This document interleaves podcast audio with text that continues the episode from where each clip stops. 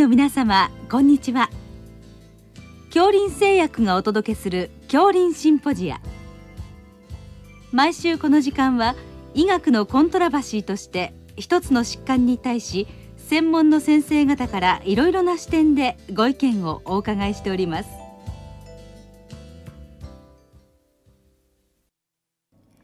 シリーズ。遠隔医療オンライン診療の現状と課題の25回目オンライン診療の有用性評価と題して日本遠隔医療協会特任上席研究員長谷川隆さんにお話いただきます。聞き手は、慶應義塾大学名誉教授、斉藤育夫さんです。えー、今日はあオンライン診療のまあ有用性ということでお伺いいたします。はい、よろしくお願いいたします。はい、えー、この有用性をまあ示すという意味で、えー、まあ長いあの苦難の歴史があるというふうに聞いてますけど、いかがなんでしょうか？あのまず本当に一番最初私がこの分野手つけたのは1990年代半ばなんですが本当に評価されていませんでした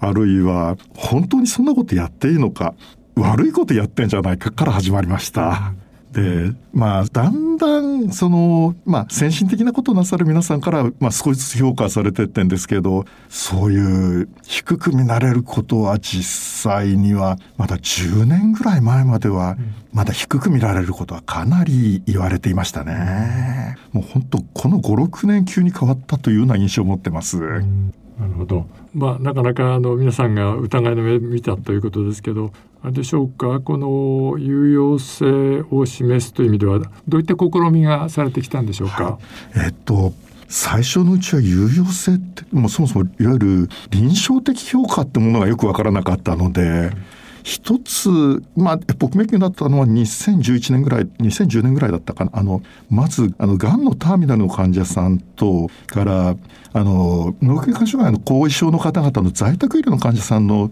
あの、まあ、有害事象発生率っていうんですかね、うん、それを二群に分けて、あの、レトロで調べるというのを行いました。うんでそれでああ同じじゃないかと出た時にまずこれが一回一つ嬉しい試みでしたね。ただレトロには出たんですけど前向き研究が全然うまくいきませんでした。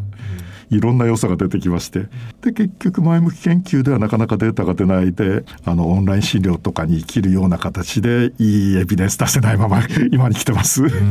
はい。あのまあ、なかなかあのオンラインとその実診療を、まあ、1対1で比較するという試みは、まあ、確かにあのいろいろこれまで困難だったということですけども、うん、まあ、2020年から、まあ、あのコロナが流行って、うん、そういった意味でそのオンラインの、まあ、明確な優越性っていうのが出ましたよね。はい、その辺はどういうふうに言われてますか？あのまず一つにはそのいわゆるこれまでの慢性疾患の方っていうんですかね、うん、これまでの疾患の治療をちゃんと続けられるっていうことがまず一つ出てきて、うん、でそれがためにあのかなり大勢のそのプライマリケアの皆様があのオンライン診療の世界に入ってきました。うん、これがもう多分10倍あれ10倍以上の数でかなり一気に増えました。なるほどあのまあ、患者さんにとってもあるいはあの医療機関にとってもその、感染がないという意味ではもう絶対的なメリットなわけですよね。はい、で、まあ、そういった意味であの慢性疾患のあの治療を継続してもらうという意味で、うん皆さんそういう意味あの、まあ、努力されてきたということですかね。はい、それがやはり大きいと思います。うん、またそのために、まあ、今までなかなかきっかけのなかったプライマリーケアの皆さん多かったと思うんですよ。うんなかなかあの大学とか研究機関なら手出せたとしても、普通の診療をやりながら新しいことっていうのはよほどなんか容易な手段ができない限り苦しいんだろうなと。だけどもうあの去年そのプライマリケアの皆さんからさあどうやってなんかこの分野入ってこなきゃってかなりの意欲を感じました。うんそうですね。あの多分あの実際に診療されてて、まあ、患者さんが、まあ、来なくなってしまうっていうことを、まあ、実際感じてらっしゃったと思うし、はい、まあ、あのただ、まあ、来ない人はなかなか、まあ、あの連絡ができないので、まあ、データも取れないんだと思うんですけど、あれですねあの会社で逆にあの、まあ、会社検診などの、まあ、データを見ているとこれまで高血圧治療をやっていた人が、まあそのコロナでお医者さんに行かなくなってしまって薬やめちゃったと。で血圧が高くなると、まあ、そういった、まあ、血糖が悪くなるとか、まあ、いろいろありましたけどそういうのがあのそっちのサイドから見ると、まあ、見えてきていて、まあ、やはりあのそういった意味で治療継続をしてほしいなというふうに、まあ、思うわけですけども。まあ、あのそういった意味であの臨床医がオンライン診療をしてそういった人たちをしっかりキープして見ていっていただくということすごく重要なことですよね。はい、はい、あのその話は本当あの僕らから見てもなかなかあのあそういう視点があったかとあのつまり一旦途切れてしまったと、うん、途切れた方がまた治療復活すると再開すると、うん、あのそこであの経過があのやっぱり改善されるって。うんまあこれある種僕らから見ると昔から取りたかったエビデンスそのものに近いところがあるんです。ね、あのそれからまああのあれですね。あの今会社も在宅勤務が、あのまあすごく増えてまして、まあ、会社に来なくなっちゃってると、うん、そうすると、まあ、会社の企業内診療所の患者さんが、まあ、来れないということで、あの企業内診療所もまあ、実診療からオンラインに変えて、まあ、患者さんに治療を継続してもらうっていう動きがね出てるふうに聞いてますね。いやそれあの非常に大変な状況下なんだけど、まあ、そういう時の改善手段になったってことは素晴らしいことだと思います。まあ何しろあのテレワークって本当に健康に悪いなと思ったことがありますから。ねあのそう会社に行く日は普段はまあ6,000歩歩くけど、はいはい、あの在宅だと500歩だとか、はい、まあ、そういうこと言う人多いですよね。ですから、まあその間に体重が23キロ増えている人がまあ普通ですね。だから筋肉も落ちてるんじゃないかなとか。そうですね。それからあのこれまでのシリーズでまああのオンライン診療をやってる、うん、まあいろんな科の先生のお話を伺うと、うん、まああの実診療とまあオンラインのもハイブリッドにしているという先生がすごく多いように思ったんですけど、うんはい、これはどうでしょうかね。あのだんだんハイブリッドにしてそしてうまく活用する道をあのうまく馴染んでくださればと思います。やっぱりあのオンライン主体ってなかなかありえないしかといってあの対面主体だといつまでたってもあの今の状況を改善できないと思いますのでだんだんそうやって慣れていただくといいような気がします。であのやはりあれですね、まあ、オンラインは、まあ、ある意味手間もかかるけど、はい、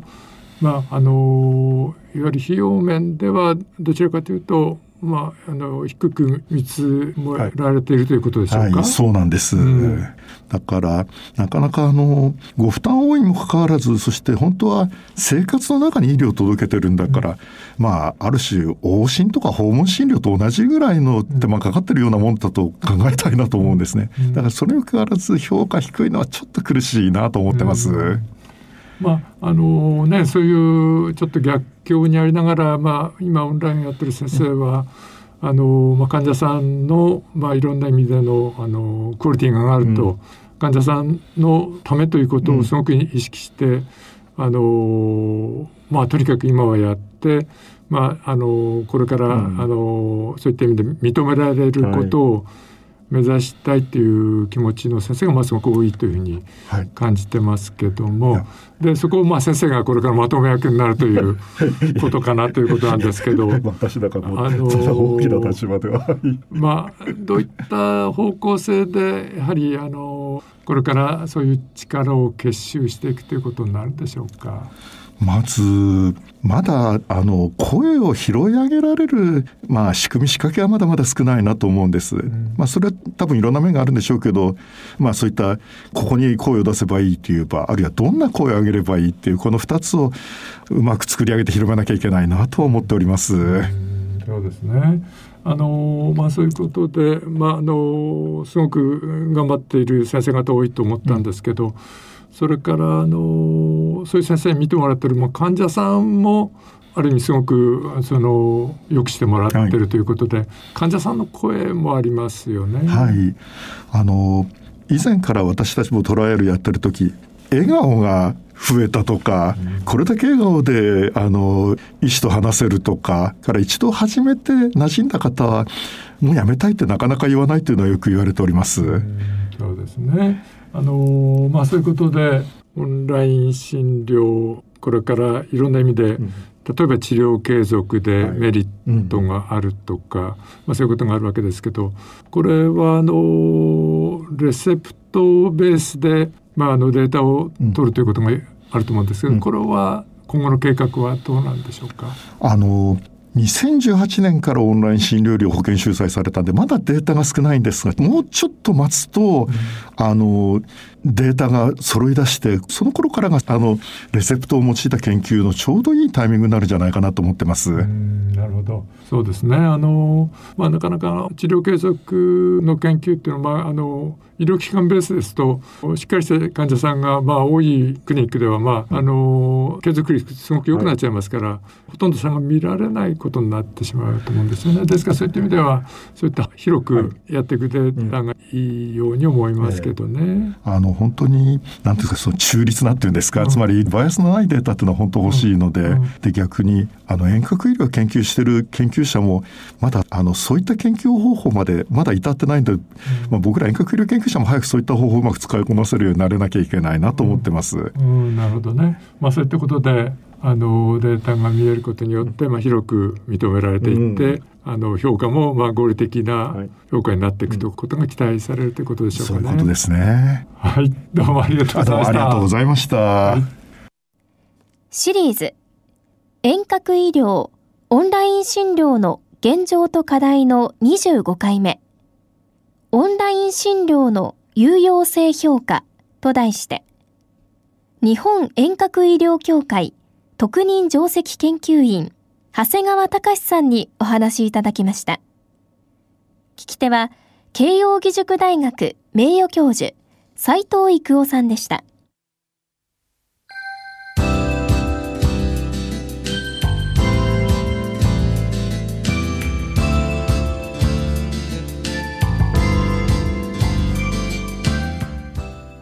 それでは恐林製薬がお送りしました。恐林シンポジア。